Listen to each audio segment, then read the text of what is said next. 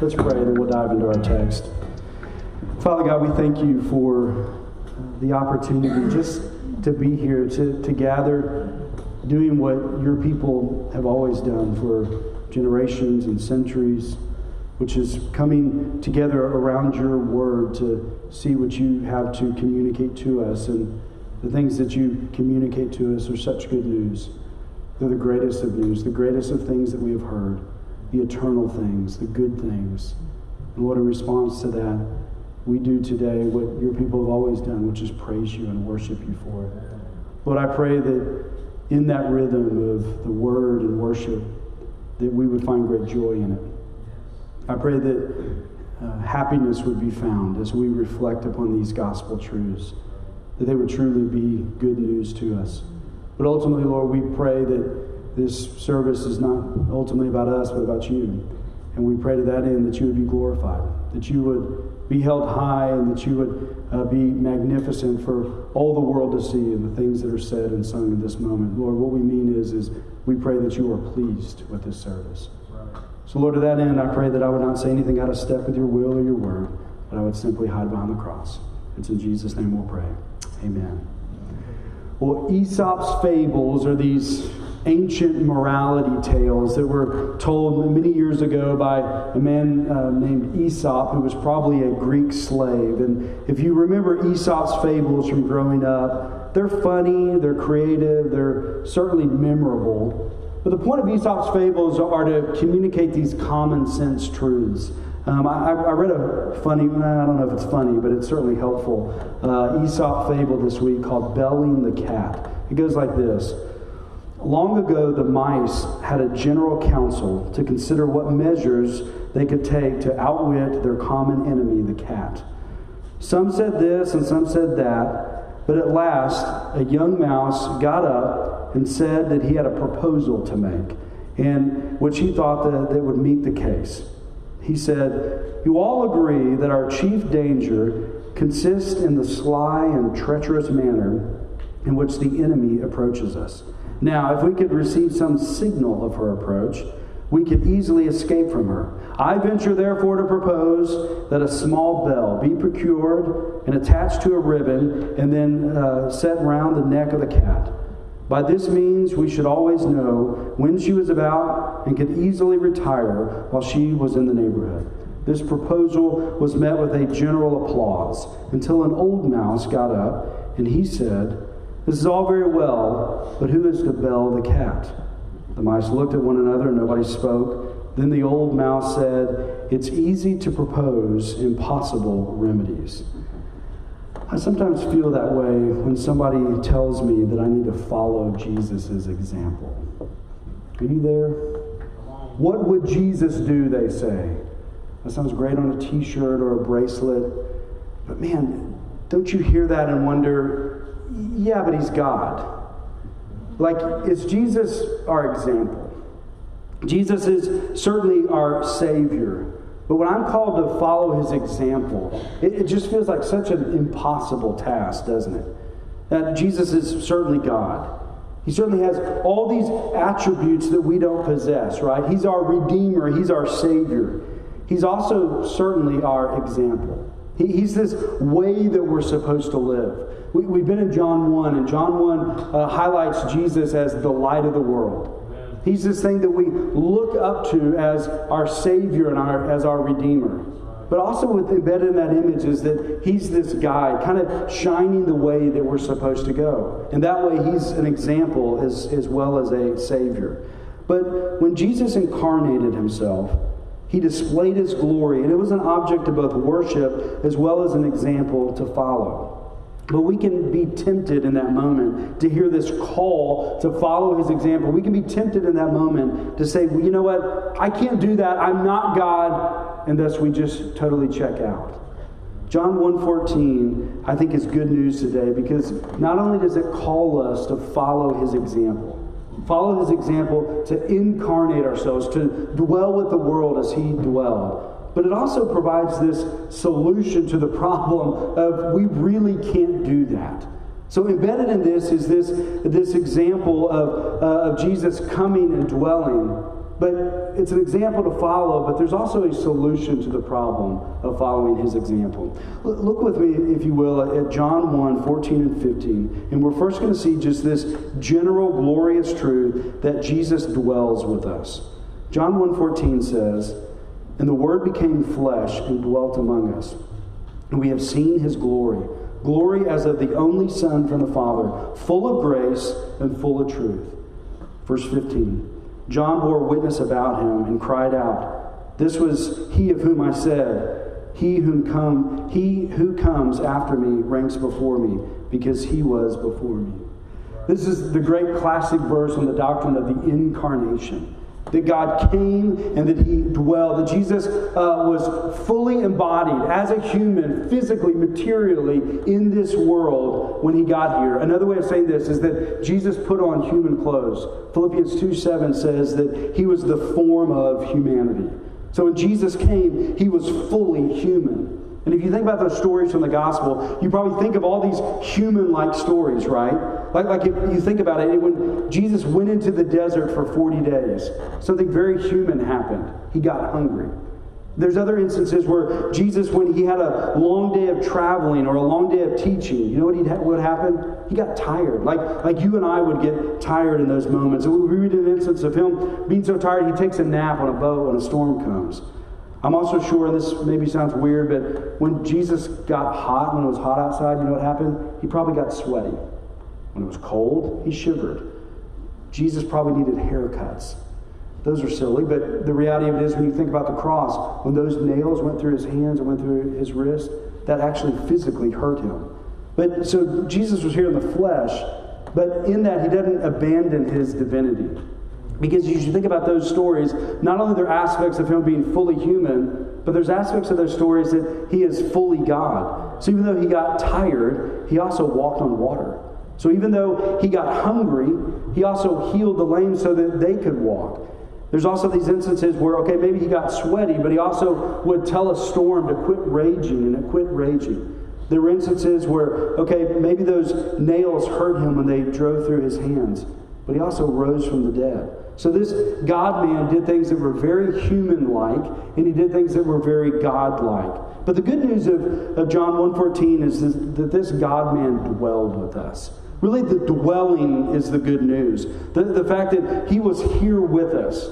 Now, to really understand the dwelling, you need to understand what he left.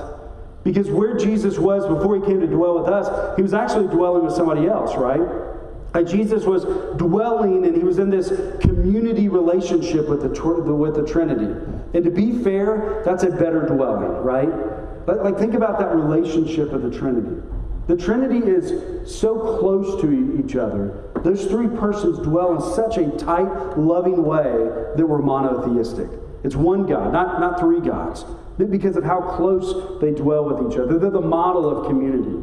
Like, if you think about it, Jesus, that, that, that relationship was so loving, like, they, they never had to forgive each other.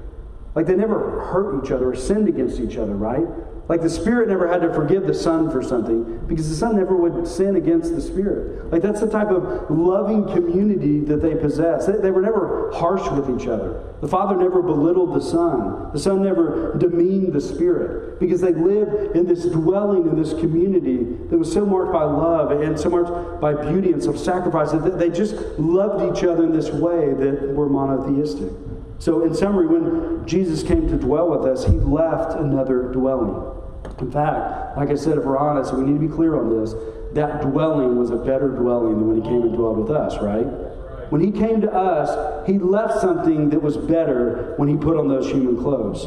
But embedded in John 1.14 is that he left the dwelling of another, but when he came, he, he glorifies himself in this new way. Now, the reason he left the dwelling of the Trinity was in order to dwell with us.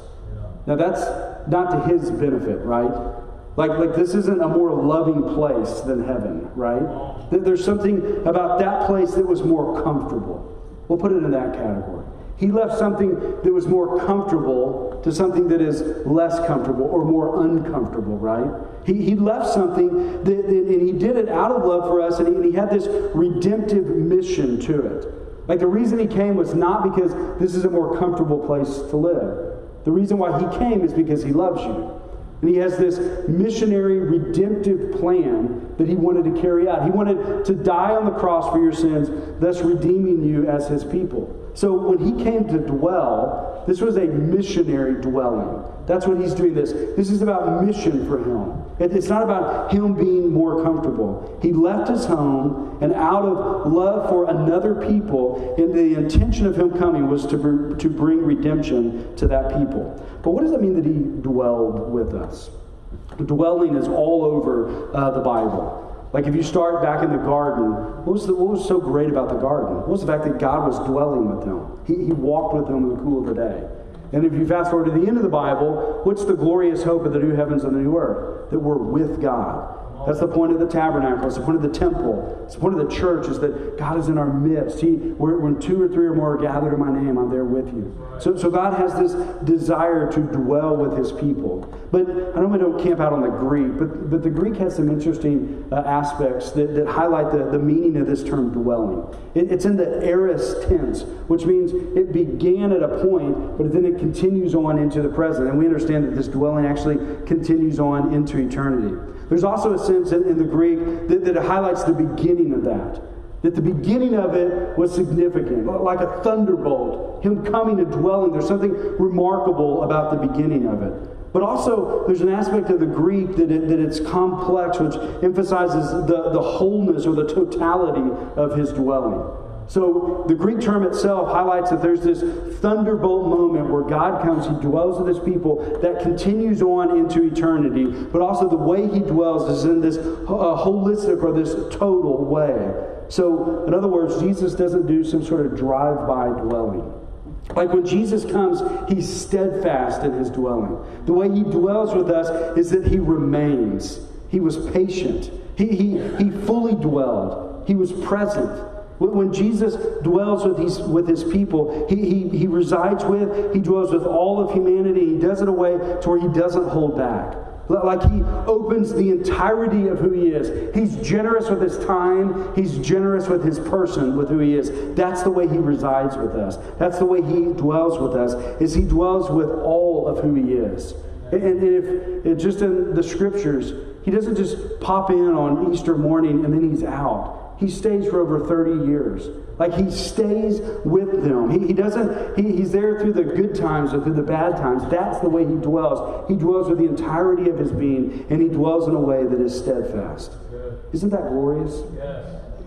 That's the point here, is him dwelling displays his glory. Like when we ponder Him coming and dwelling with us, we're, supposed to marvel at it. There, there's something instinctively glorious about it. It, it says in, in verse 14 that He dwelt among us and we have seen His glory. All of this points to the fact that He is glorious. The way He dwelled displays His renown, it displays His splendor, it displays His glory. So as we look at his dwelling, we're supposed to marvel at it. Isn't it glorious that he totally dwelled with us? Isn't it good news that Jesus came? That he's wholly present with us. That he's with us through the good times and through the bad. He steadfastly resides with us for eternity. His presence is complete and it's for eternity. His presence displays his glory. Maybe these are goofy examples for you. But as you think about how he relates to the world, how he, how he dwells, it's so different than the way we dwell. Like, I, I, this, is, this is silly, but I pop in every now and then on like those uh, entertainment shows, and there's something about those that, that are so shallow, right? Like, like those people, they dwell with the world in such a way that they're just kind of becoming like the world. They're no different from the world. Well, Jesus dwelled with the world differently. Like, like he was a city set on a hill. Like he points to something more magnificent than the world, something more glorious than the world. Maybe this is another dumb example, but, but think of like a, a drunken sailor. He lands in a port and he looks around at the world around him, and, and his goal is to take advantage of the world. Maybe he, he takes a teenage bride and he opens a sweatshop. And, and his whole point is okay, the way I dwell in the world is, is I'm going to take advantage of the world. Jesus, again, does something different. I mean, we're looking at him as the light of the world. He points to something more glorious, he points to something more virtuous, something, something better than the world. He points us up to something greater. That's the way he dwells in the world. You, you might think of like, like an enlightened anthropology professor.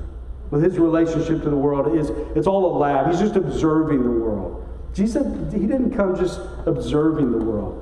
Jesus is like a band leader, like gathering people up, participating in this glorious thing that he's doing, pointing to something that's more, that's more brilliant and calling us to it. He dwelled in order to shine his glory. Now, it gets more specific in this verse, doesn't it? Not only does he dwell to display his glory, but it talks about that he was full of grace and full of truth. So, shining his glory meant that he displayed his grace. God's glory is connected to God's grace. In other words, God is glorious because of his grace. Further, when he's gracious, he's glorified, right? When God gives things to people that they don't deserve, when he extends mercy, when he extends grace, when they deserve justice, God is glorified in that, right? Grace is, by, just by definition, unmerited favor. And I've shared uh, on different weeks that, that grace is really about receiving mercy or forgiveness when justice is deserved. So it's like receiving this wonderful Christmas gift when really what you deserve is a lump of coal. That's grace.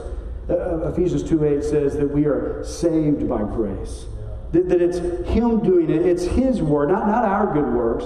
So He gives us something good that we don't deserve. And being saved by grace, that brings God glory, not us, right? When we think about our salvation, we end up singing praises to Him. We, we, we create a whole holiday to sing praises to God for Him coming. You see, He gave it graciously, therefore we sing Christmas songs to Him. But of course, the, the gray hairs in the room will confirm and agree with me that God's grace doesn't end at salvation, but it only begins, right? Those of you who were maybe saved decades ago, as you look back at your life, isn't grace thematic to your life? Like, don't you look back and just see God's mercy over and over and over again? You see His goodness. You see, your salvation, that, that grace that He extended at salvation, that, that's really just a beginning. That, that's not the end of the story, that's the beginning of the story. That we now live in, in this relationship with God, that He just extends His grace over and over again. But Jesus was also fully gracious, is what He says here. That means at the core of who He is, is grace. He is a gracious God. And out of that spills out a gracious message, and out of that spills out these gracious actions and deeds. So, all of it, his message and his acts, all of those things are gracious. They're good things, they're merciful things to a humanity that doesn't deserve it. He displayed his grace when he was here, and we got to see it, see it on full display. But also, he is shining his glory. It also means that he displayed his truth. The, the term here is, is a parallel to the Hebrew term emet which is used for truth, but it's the type of truth that is, that is steadfast, that is faithful, that is consistent. That's the type of truth that he brought. He brought this, this faithful truth. And, and emet in the Old Testament is typically used in relationship to God's covenant promises to his people. So when it talks about here that he was full of truth, there's this direct connection to his gospel message. that These covenant promises that he makes with his people. So it leads you straight to a verse like John 14, 6, I am the way, the truth, and the life. No one comes to the Father except through me. So the fact that Jesus is fully truth on display means that the message that he proclaims to us is truthful. He is the truth at the core of his being. And as a result of that, what spills out is this truthful message and this truthful life. Therefore, he teaches us truth because that's the only way he knows how to live. That message is truth because it comes from him and he is truth. So when Jesus came, he lived with humanity in a way that shined glory, which meant it displayed truth. At Christmas, we celebrate that Jesus dwells with us. John 1:14 and 15 explained that he dwelled with us in a way that shined his glory but also more specifically, that shining of his glory had to do with his grace and had to do with his truth. All of that was on full display as well. We got to experience that when we are dwelling with God. So, out of his full grace and out of his truth came this gospel message, came this gospel life, these gospel behaviors, these gospel actions. What good news! This is what Christmas is all about that he came, that he dwelled with us. Friends, there's nothing better than this. This is good news. But my question is, what are we supposed to do with that good news? How are we supposed to respond to it? In one way, we could stop right here and just worship. Like I could just sit down, Mark could come back up, and we could just keep singing. Like I think that's a very appropriate way to respond to this, right? Like this is good news, and the response to good news is to worship Him for it. Like we could look at this and say, okay, God came, we got to see Him in all His glory. Hallelujah, let's sing. God came and He shared with us this message of grace that we can be forgiven for our sins, that we don't have to earn our way into heaven, but He just, He blesses us with that. He forgives us there. And hallelujah, let's just start singing. We could say, okay, he came and, and, he told us truth. He told us truth, how we could have a relationship with God, how we could spend eternity in heaven with him. And we could just stop here. We could say, hallelujah, strike up the guitar, and let's sing. That's one response to it. And I think that's an appropriate response. However, I think there's another response to this. The other response is, is that we can respond by following his example. You see, if, if he dwelled with us in this way, I think there's a call for us to then dwell with others in the same way. Are you with me? This is the way Jesus dwelled with us. Shouldn't we then dwell with other people in the same way? Like, I think in here, there's an example. How do we dwell? Are we incarnating ourselves, if we want to get technical with it? Are we, li- are we leaving what is comfortable? Are we shining His glory to others? Are we displaying His grace? Are we displaying His truth? The truth that Jesus incarnated Himself as a baby on Christmas means that He left what was comfortable in order to go and minister to other people. Really, at that Christmas moment, that incarnation, it's a call to go. Like Great Commission, right? Go, therefore, and make disciples, baptizing them in the name of the Father, Son, and the Holy Spirit. Go. We're called to go. Jesus models that as a baby on Christmas morning. We're, we're called to go, and, and, Jesus is that great example of going. In, in, other words, uh, Jesus left what was comfortable, the Trinity, in order to go to a place that was uncomfortable, our world. Another way of understanding this is he left who was like him, again, the Father, the Son, and the Holy Spirit, the Trinity, to go to people who were not like him, us. He left what was loving and supportive, the Trinity, in order to go to those who were hostile to him, those who were hard to love, right? That is what happened on that Christmas morning. He left community for the mission field. Likewise, are you going and making disciples? Are you leaving what is comfortable and going to what is uncomfortable? Uh, are you living in such a way that you're different to those around you, in such a way that you're loving them, those who are hard to love, and it's evident that you're displaying God's glory and how you're loving them? Uh, are you dwelling with people in such a way to where you're displaying His grace and displaying His truth? Are you only enjoying deep community, yet never stepping out into mission? Are you going and incarnating yourself? That incarnation, there was glory, there was grace, and there was truth. Those are the elements of his dwelling. He glorified the Father.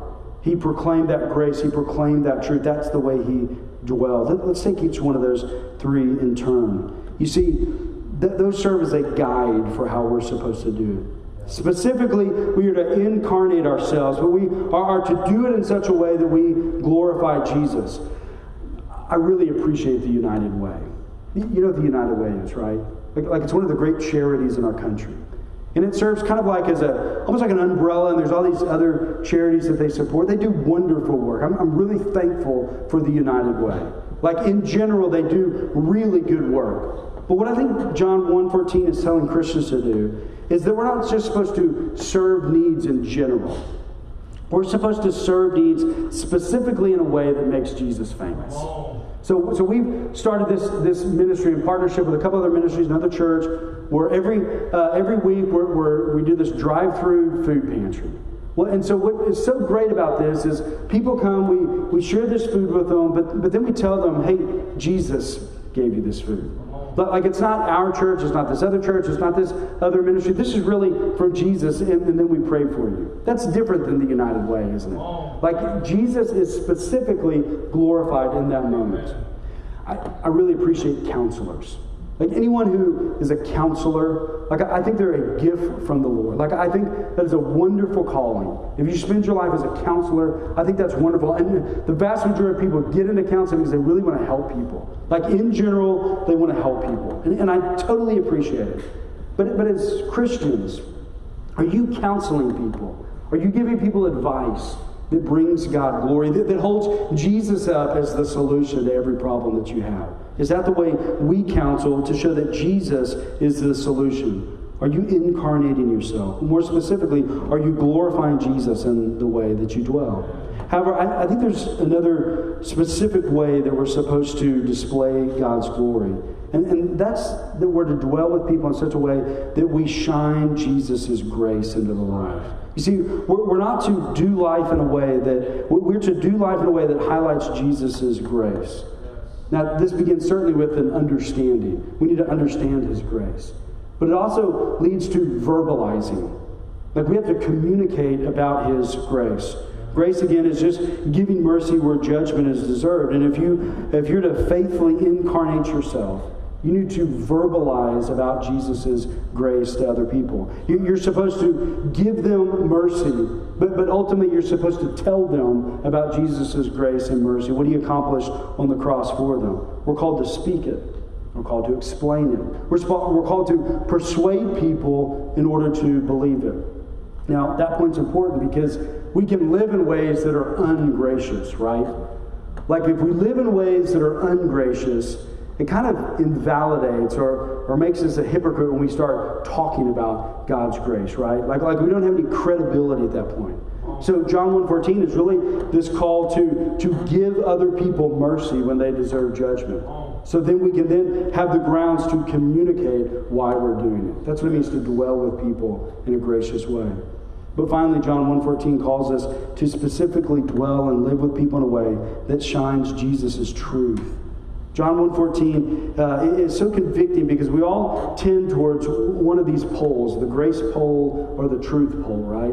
Like some of us are, we got truth down. Some of us are, are, more gracious in how we live to other people. But, but, but Jesus is both of those things. They're, they're never, you know, in conflict with each other. We live in a moment that uh, the society is celebrating deconstructing truth. Where, where, we, we take a truth and we take it down to some sort of base meaning. But in reality, what we're doing is, is we're lowering it in such a way to where then we can slip under it at, at a lower place. Jesus never does that. Jesus never deconstructs truth. Jesus celebrates truth. Jesus embraces truth, even the hard truths. He holds truth high and then lives accordingly. Jesus doesn't diminish truth in any way. Jesus also doesn't use truth to divide or, or just to use truth to win arguments. You don't, you don't see Jesus engaging in like silly, uh, irrelevant debates, right? Like, like that's not truth for him. Truth, when you, we see it in Jesus' life, truth transforms people. Truth is what sets people free. Truth is what heals. Truth is what unites people ultimately. People who abandon truth and doctrinal claims and think it's spiritual or profound, they're doing the opposite of what Jesus did. Jesus held truth high, and Jesus lived according to that truth because he knew that truth sets you free. His goal was that gospel freedom. Therefore, if we're to shine truth into the lives of people who are dwelling, it means that we need to lovingly and graciously show them the right way. And hear me, just like in Jesus' day, that is not popular. so to live according to the truth, that's going to take courage, that's going to take conviction. You're going to have to do it differently than the people around you. But you see, when people are believing a lie, it's really a trap. Yeah, they, they might hate you in the moment. But the way they're going to be set free from it is believing the truth. So the, the stories that we have of people being converted or being called out of a lie. Yeah, they spent years yelling at people who shared that truth with them and fought back against it. But then at that moment, it was that truth that set them free. That's the truth that Jesus is about, proclaiming that truth. Are you going to, um, are you going or are you only staying? Are you settling for only community? Or are you using your community for mission? What, what evidence in your life demonstrates that you are incarnating yourself? Are you dwelling with people in such a way that displays God's glory and God's grace and God's truth? I have to be honest at this point. When I walk through this passage and wrestle with these truths, I and then look at my own life, uh, I am both inspired and I'm also burdened. like I'm inspired in such a way to where I want to live that way. But as I, I look at my life, I, I see so much failure in that department. Like, I'll say it this way incarnational ministry, that is a dream that Kristen and I have tried to live by for 25 years. That, that, that's been our prayer for this church. That we would be able to plant a church that would then be this gospel light incarnating itself, this, this people that would love and serve their community in all these glorious ways. And, and that's so inspiring to me. But as I look at this, rarely have I really lived up to it. Like there's an aspect to this that, that is just burdensome to me. Like I want to follow Jesus' example, but I fail so often in doing this. So in some ways, John 1.14 to me is, is a roadmap, it's a manual. It's certainly very inspiring. But is it burdensome to you?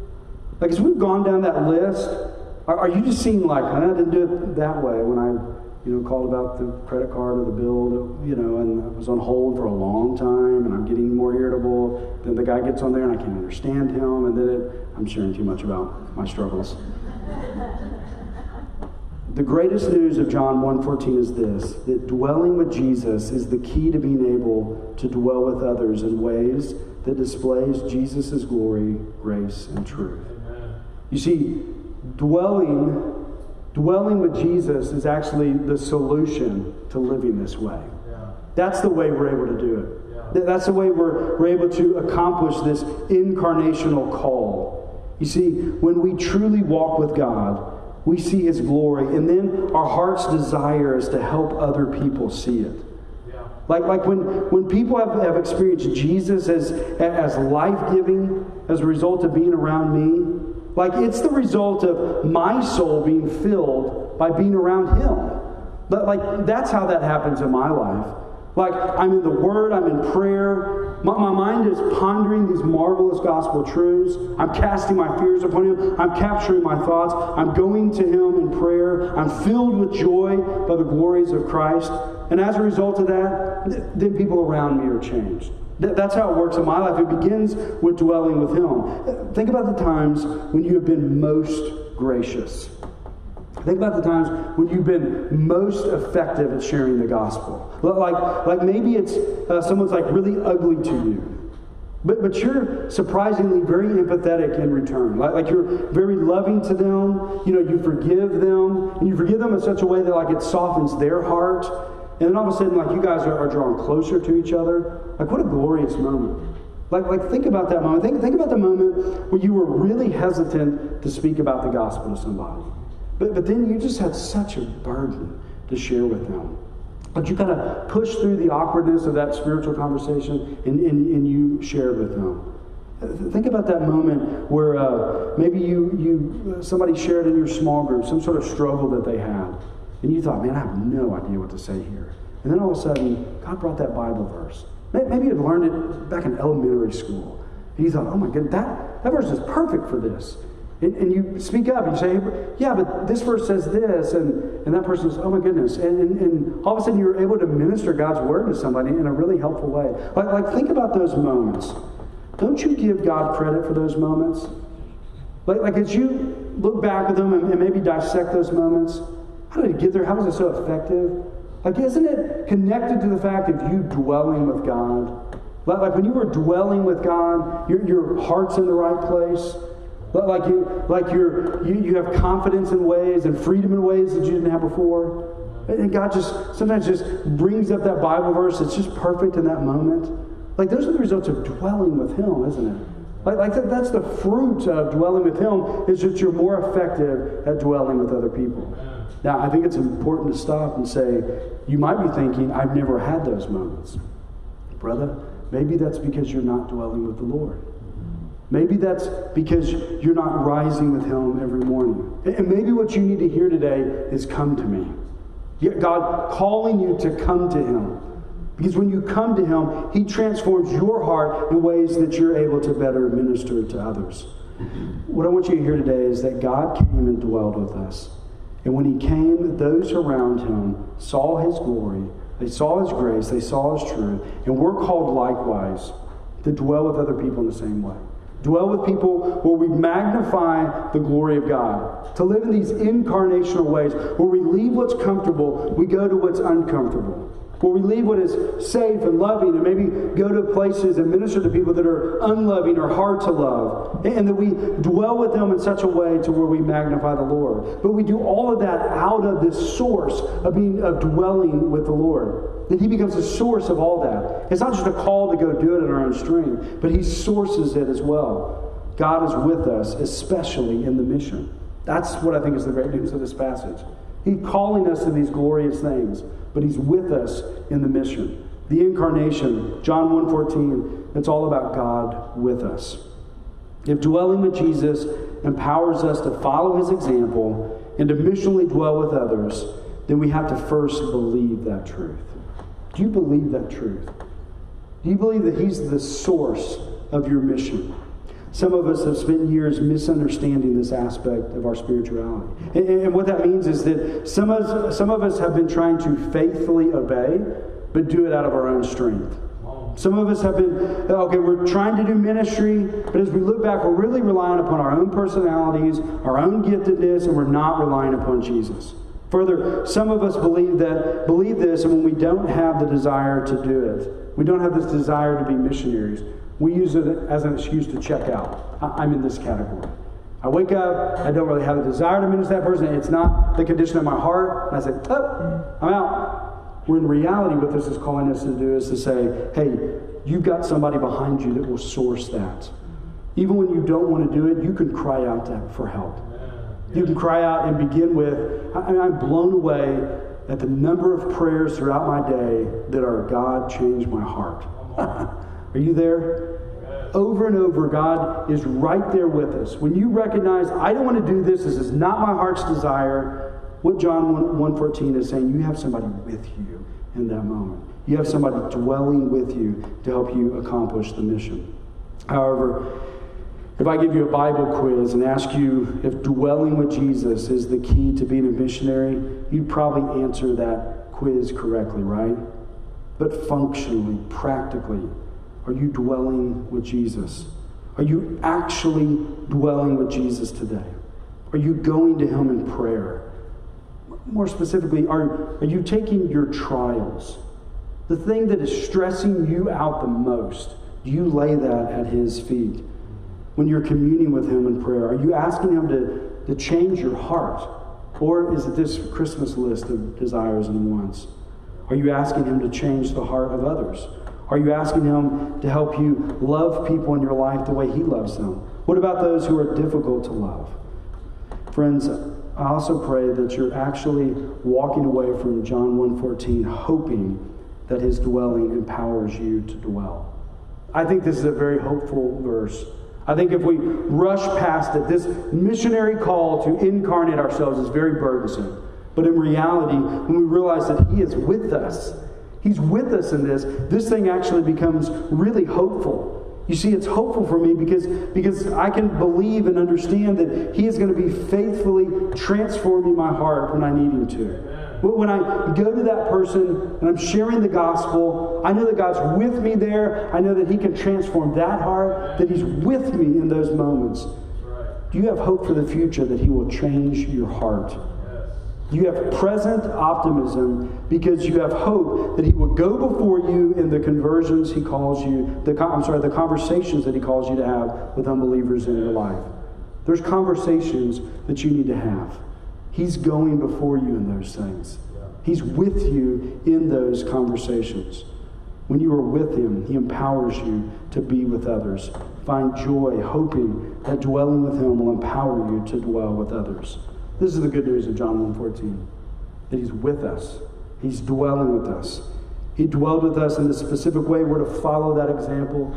But as we follow that example, he is with us in the mission. Today was kind of the, the deadline for our angel tree. I, I love the angel tree project we do every year. And I typically, I, I get behind and then I get to the online list, and, and I marvel that everything is typically gone by the time I get there. I'm always kind of embarrassed by that. That you know, look at the list and the pastor hadn't grabbed anything. Well, it's because you're awesome and you grab it too quick. Um, I, I, really do marvel at that, and, and it's so cool. How, I just even how quickly people grab things uh, for this family in our community.